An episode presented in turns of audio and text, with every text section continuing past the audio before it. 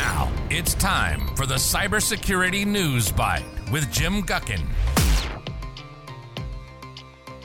Cybersecurity News Bite, episode number 65 for July 24th, 2023. Risks of illegal software downloads, hacking as a business, Sophos impersonated by new Sophos Encrypt ransomware, and Fortinet Labs discovers .zip domains to be fueling phishing attacks.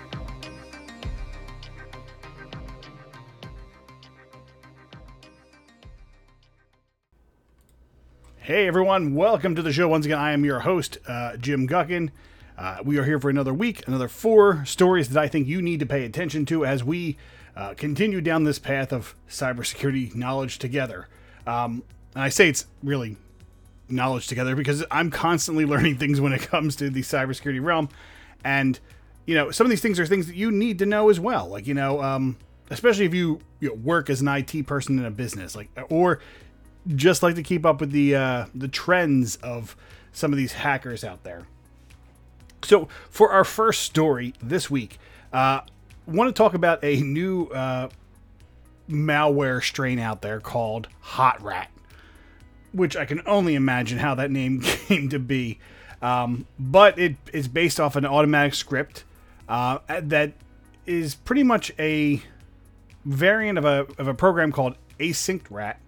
Uh, RAT, for those of you who don't know, stands for Remote Access Trojan, meaning the application gives access to, you know, your ability to um, your systems, whether it's you know local or whatever. It, it, gives attackers access to your environment that you do not want to know. And this is phones, computers, so, uh, malware, our um, routers, stuff like that. The malware can access. So here is where the target comes in, and it's very close to my heart because this was like my entire childhood was based off of this, which is the victims uh, of this particular remote access uh, malware. Uh, specifically are people who are looking for cracked software or looking for free software variants of very expensive software you don't feel like paying money for. Uh, we all have this. You know, you're, you're kind of curious. You're like, oh, well, I wonder if I can get Adobe Premiere or Adobe Illustrator for free. Uh, and you type it into Google and it takes you all those websites with like a thousand ads and it just it looks bad. Uh, and that's equivalent to what, you know, I used to do in the early days of like Kazaa or LimeWire stuff like that, uh, where you, you, can get access to stuff you shouldn't. So, if you are currently looking for uh, some uh, ill-begotten software, uh, especially uh, those from like torrent sites or, or torrent files or cracked websites, be on the lookout. also, from the report that we got from the company who found this, uh, you have to be careful if you're looking specifically for some very popular software. So some of the examples they were able to provide were Adobe, so Illustrator, Master Collection, Photoshop. If you're looking for those kind of um, softwares out there, then yeah, this is this is where they're aiming for. Uh, Microsoft, uh, if you're using, uh, if you're looking for a free version of Office or a free version of Windows, pl- please don't. But once again, could be targeted by this malware. Uh, also, video games: Battlefield 3, uh, Age of Empires uh, 4, Red Alert 2, The Sims 4. Uh, there's also some other premium softwares that are being targeted by this uh, IOBit Driver Booster, VMware Workstation, and Revo Uninstaller Pro. So these are all the top level um, you know applications they're currently finding on these torrent files or on these crack sites that have this new kind of malware that's made to infect your computer and really to steal all of your data is really what it comes down to in the long run. And uh, the way it goes is kind of well interesting uh, for the, for the for the thing. So you download your file, whether from the website or from a torrent file, um, and there is actually a uh, AutoHotkey uh, application that appears to be the setup file. Now, when you run this, it's going to say you need admin.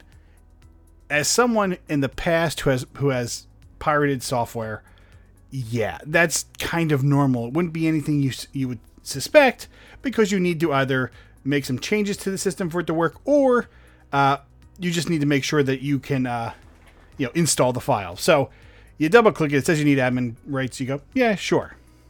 Uh, so one of the things this uh, AutoHotkey um, script does is immediately if it finds a, Avira uh, antivirus, it uninstalls it. Uh, and then we'll try to go through and modify the Windows Defender. Uh, it also does a PowerShell script to create a scheduled task on your computer, meaning a task that is uh, completed at a scheduled time where it runs over and over and over again. Uh, this gains persistence on the machine, meaning that if for some reason something were to wipe it out, that script would run then and bring it back down. Uh, and that script is set to run every two hours.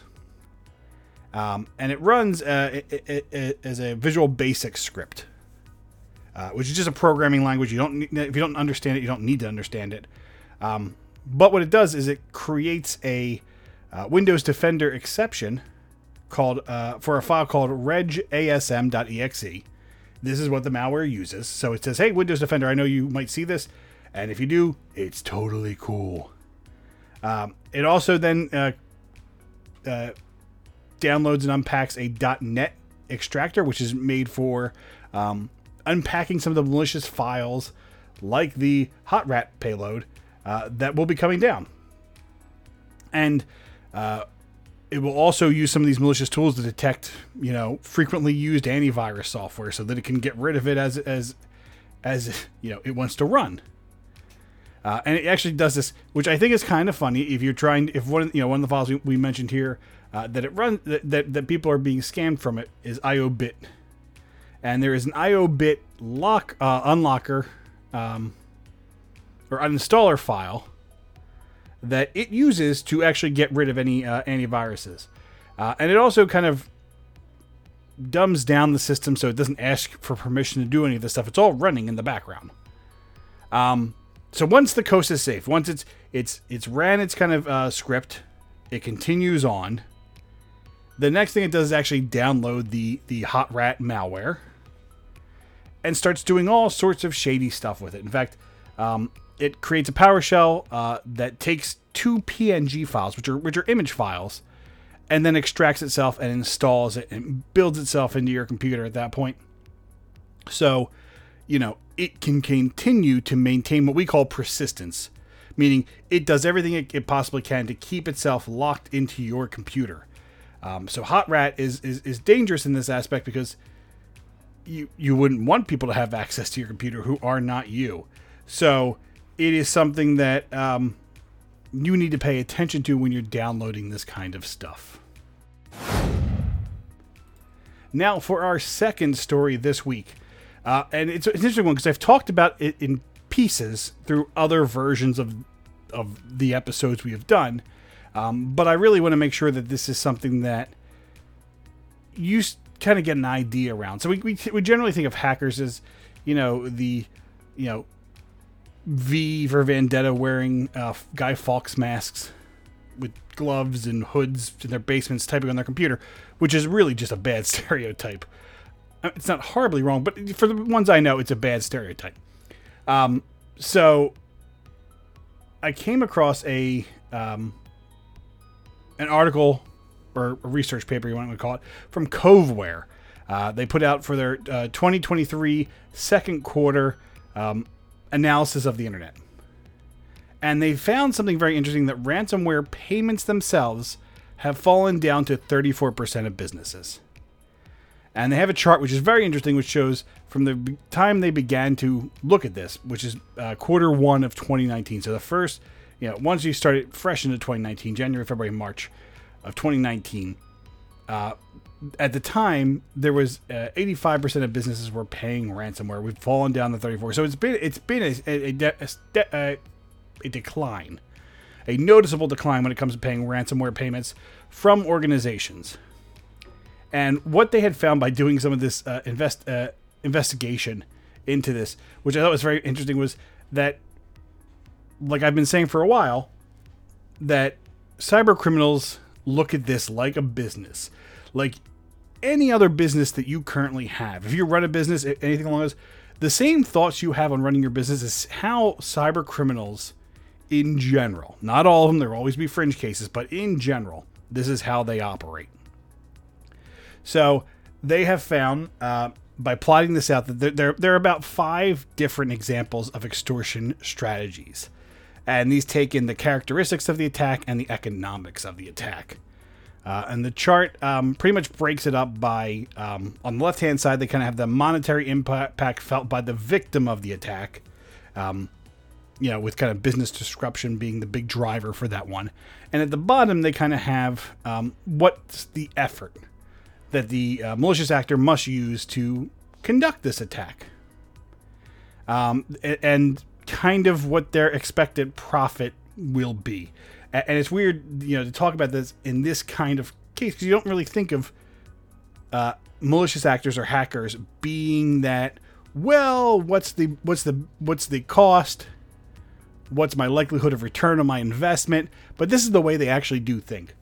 So, uh, when you take into the fact of the chart, they have um, at the bottom, which is the the the, the expected profit, which is done by multiplying the probability that an attack will result in ransom being paid, and then they multiply that by the amount of ransom that may be paid. Uh, so, and, and I know that's kind of confusing because if this was a math class, I would be already asleep listening to it. Um, but so take it take it here.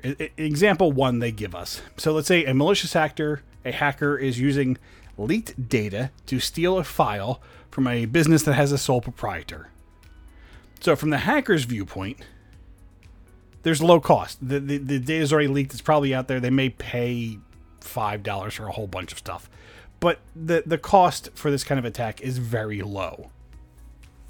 And the impact on the customer, or, or customer, the victim is low.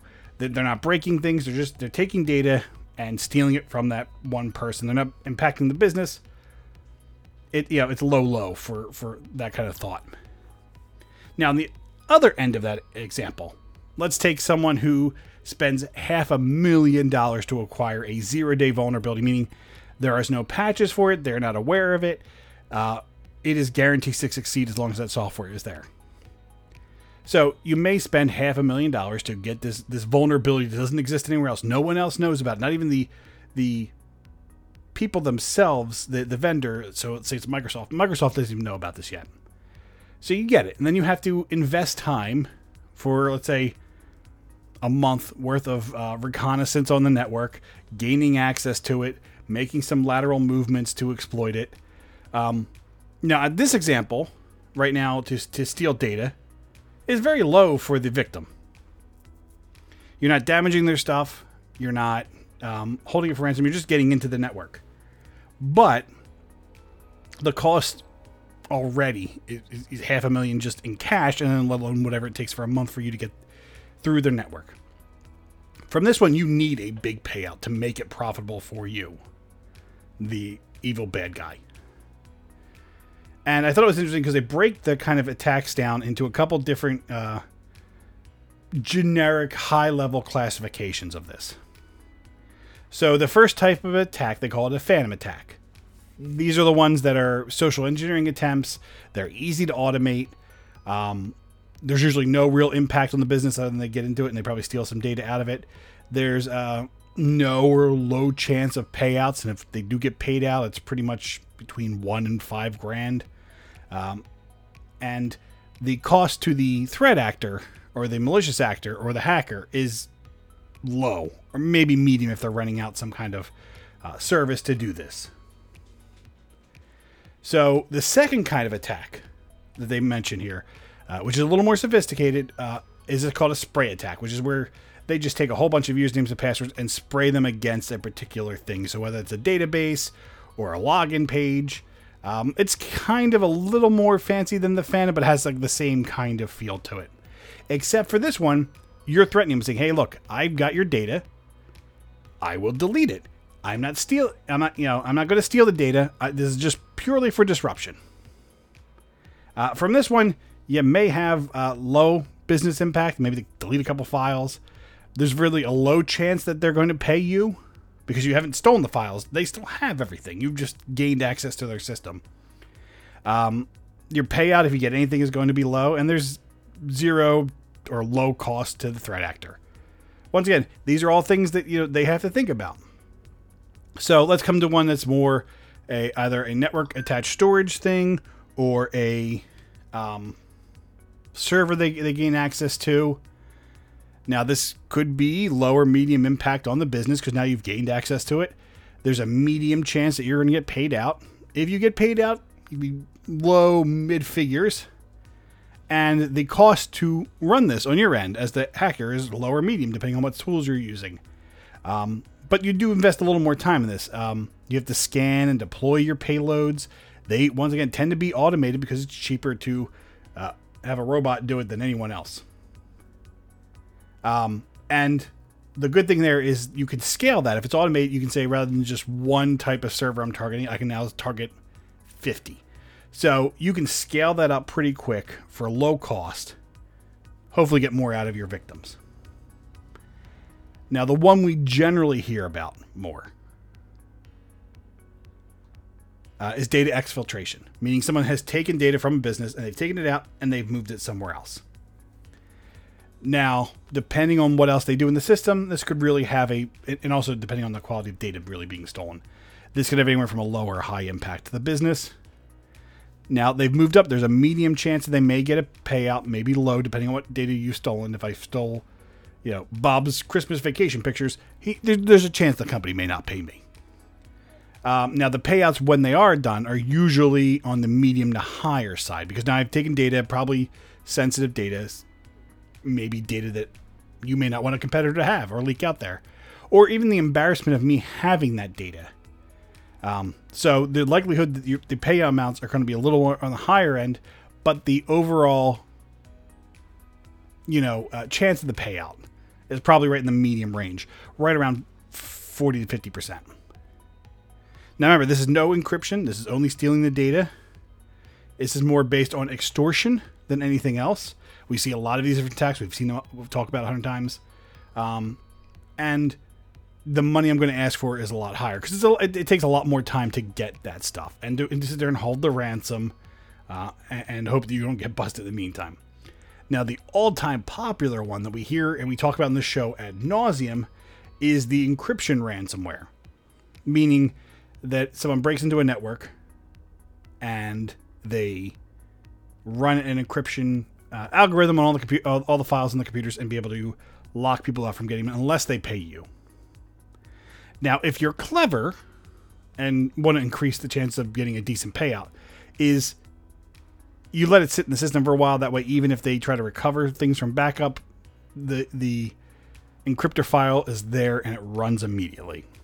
But purely from the business standpoint, the impact to the victim business is pretty high at that point because you, you are shutting them down. You have a higher chance of payout. Not a guarantee. None of these are guaranteed payouts, but you have a higher chance someone's going to pay out. The payout amounts right now we've seen, and we've talked about in tons of the stories, are, probably in the millions uh, in some of these. Though I will say there's a lot of, of you know, cyber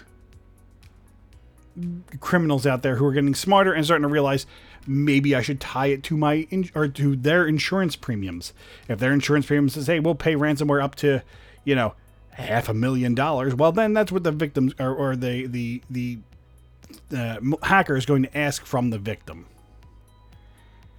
But you also got to think a, a, an attack of this requires a little more finesse. You need to gain access to a network. Uh, either you are a genius hacker, or more likely than not, you're paying a middleman called an initial access broker who already has a hook in that network, and you're just paying to be able to exploit that. And then if you're using ransomware as a service, you're making the payment there, and um, you have to kind of hope that you can get through the network without being detected until the ransomware uh, is is running all the way through. So there is there is a lot from a business perspective that has to go on for these kind of attacks to work. So take it for what it is. It, it, it, it's funny to think about how hackers operate in the full realm of a business. But it is a business to them. They have they have to sit there and look at their costs and figure out their attacks. There's no guarantee that there's going to be a payment. They have to hedge their bets on doing this. So, kind of to put it in, uh, into um, you know perspective, take these MOVEit ransomware attacks that have been happening. the stuff was there, the, the, the, the vulnerabilities, maybe there's a pay for, but there's a whole lot of victims. And they're going to ask for a lot of money from all the victims. And let's just say 10% of those victims actually pay it. Uh, that's fine by them. They'll make their money back. But that's why they ask for such a high amount. Because not everyone's going to do it. They're not going to return the, all the data, but they will have what they need to kind of move on to the next level. And that's what you're going to start seeing, uh, I think, trend wise from hackers. From a business perspective, it makes more sense to hit as many people as possible um, and ask somewhat reasonable, maybe a little on the higher side of reasonable uh, payments. Because the people who pay will make up for the people who don't pay, business wise. Uh, and you're starting to see this as you know ransomware as a service, as initial access brokers become more and more um, part of the process. Those are fees, those are expenses that the hacker business is going to have to deal with and include in their margins for business. So next time you get hacked, I mean, just think that there's someone out there who probably spent some time on a spreadsheet figuring out if that attack against you or your organization was worth it. Now for our third story this week, um, which to me is an interesting one. Uh, so, Sophos, which is a security company uh, that's on the bigger side, it's probably one most people have heard of.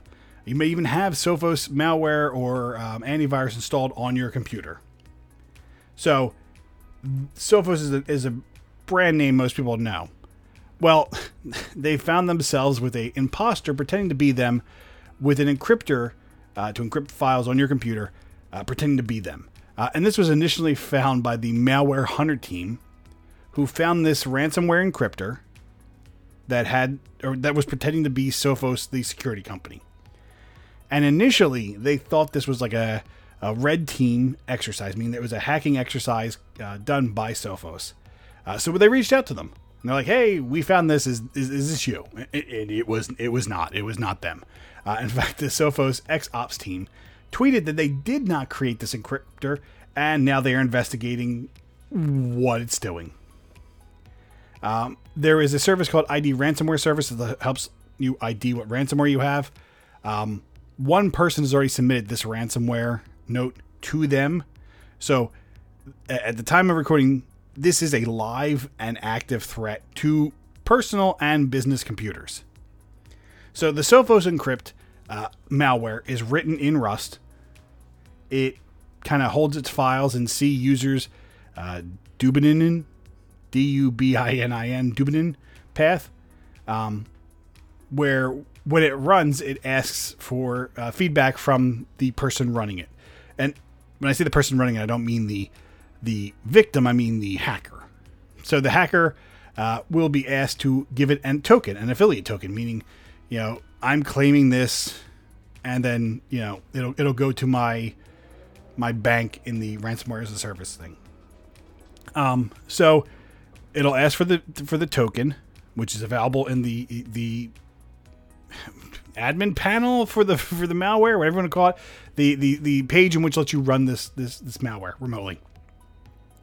So they put the token in. If the token is valid, it reaches out and connects to a specific server, which is 179.43.154.137, and it reaches out to it on port 21119. Not really a port that's that's registered for anything else. It's just one of those wild ports that float in the air. Interesting enough, though, this IP address has been listed as a Cobalt Strike command and control server. So maybe a little overlap on the amount of uh, malicious actors using this. Once again, I would block this either personally or in businesses just to be on the safe side. But once you run this and you put your affiliate in, and it validates that you are a valid um, user of the ransomware as a service. It's going to ask for some information like your contact email, your jab, not your real one. You're not going to type in Jim Guckin in there you're going to type in, a, you know, whatever email you want people to reach out to you that's not necessarily tied to you.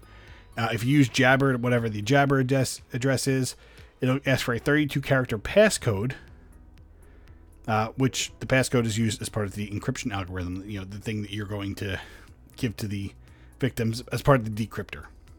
It takes all this and encrypts, it starts encrypting the files on the computers using AES 256 encryption. So it uses a very hefty encryption um, to lock all these files down on your computers. Uh, from there, uh, you'll start seeing the file names pop up on the computer, uh, and it's very interesting. They have the the affiliate token as part of the log uh, of the uh, file name. It also have the email address that the hacker has entered, so that you may reach out to them and call them.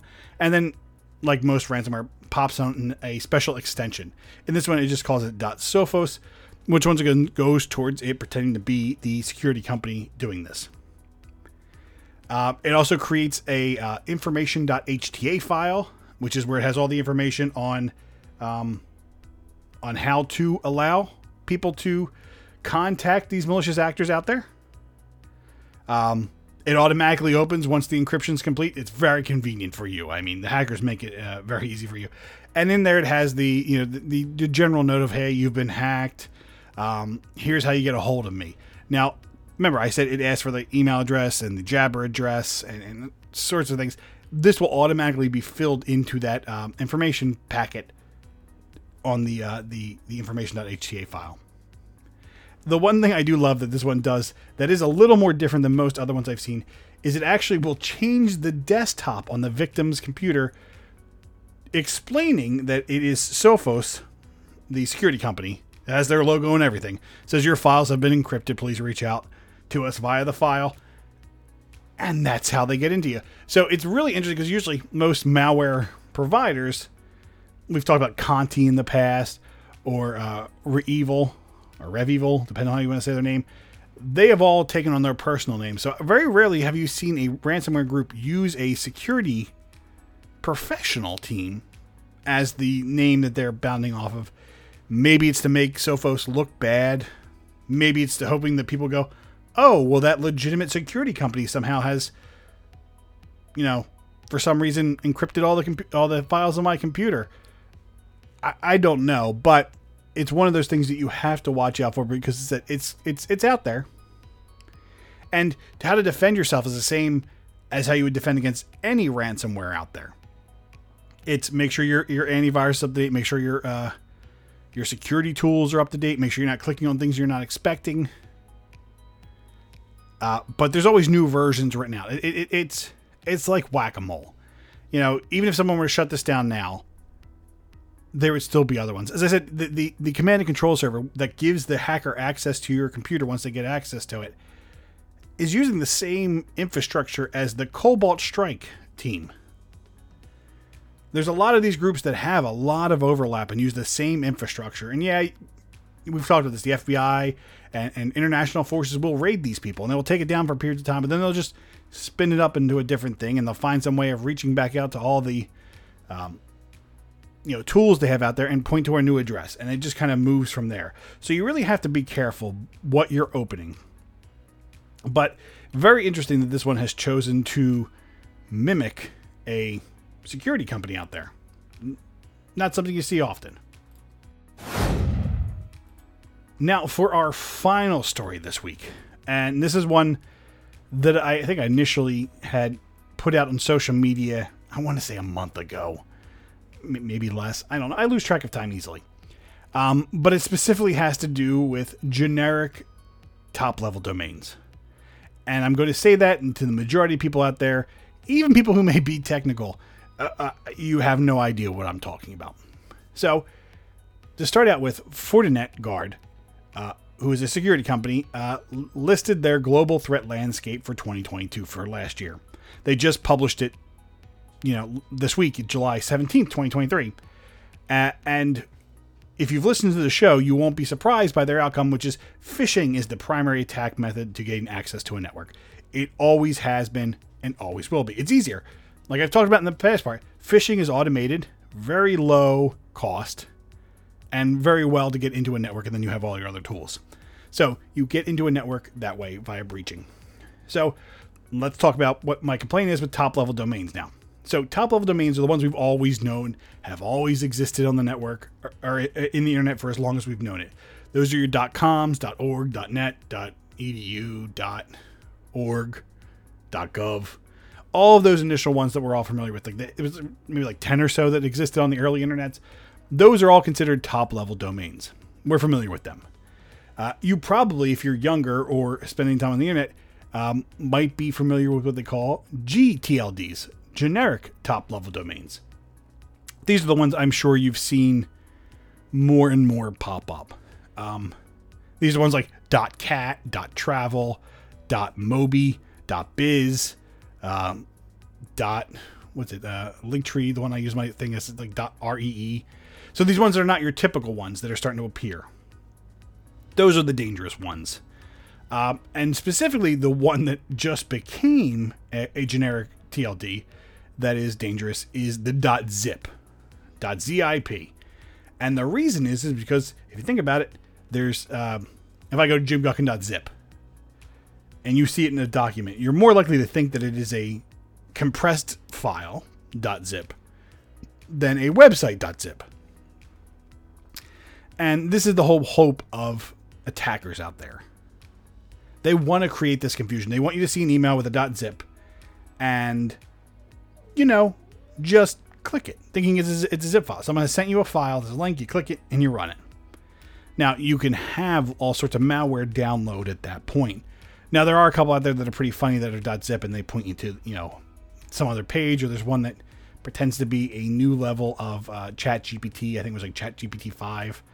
And it just has like a, like a Word document on it but you're going to have to start paying attention to these .zip domains because they're not attachments, so they don't necessarily get scanned when an email comes to you. So if I send you right now an email and I compress a whole bunch of Word documents into one as a .zip and send it to you, that will get scanned by your email security system and detect if there's any malware in there. If I just send you a link, now if you're a bigger company, you may have something that scans links as they're clicked, and maybe that'll catch it but more likely it's not scanning not everything's always scanning everything for malicious uh, material especially if we don't have that kind of system on a business businesses is that more than likely probably have it but me jim guckin as a person i don't have anything necessarily scanning links that i click to emails now i am i am ultimately paranoid when it comes to links and emails but not everyone is so this .zip thing, phishers are using it so people click it and run stuff that they shouldn't be running. Whole idea is to create confusion, especially around people who are not as technologically savvy as other people. A user is going to consider that a file extension. They're not. They're not. They're not going to think it's a domain or a website. Now, how you can protect yourself. This is the part that you really care about. How you protect yourself. One, if you have a business, I would just block the entire .zip uh, domain from your organization unless you have something that uses .zip. But right now, there are not many legitimate websites that have it. Uh, make sure, um, whether personal or business, there's some kind of web filter or a browser extension that you can use just to make sure that the websites are authentic and what they should be. Uh, always double check URLs before clicking them. Uh, and make sure your antivirus, operating system, web browser, everything's up to date um, as much as possible. It may not 100% protect you, but you would much rather be fully protected before you, you know, kind of reach into that kind of stuff. So just better safe than sorry in that point. All right, everyone. Thank you so much for for listening to our show. Don't forget, you can go to our website, cybersecuritynewsbite.com. That has all the show notes for this show, including those IP addresses I told you, and links to the articles that I used to build uh, today's story so that you can go and do even more research. Uh, I wish I could go through them ad nauseum, but the show after a half hour just get grating listening to my voice over and over again. Uh, so you can go to the websites that are a part of the show notes to find more information about them. If you want, you can reach out to me. Me at jimguckin.com is my email address. You can also find out more information about me personally at jimguckin.com. And please, please make sure you stay safe online, and we'll talk again next week. You've been listening to the Cybersecurity News Bite with Jim Guckin. Learn more about our show at cybersecuritynewsbite.com.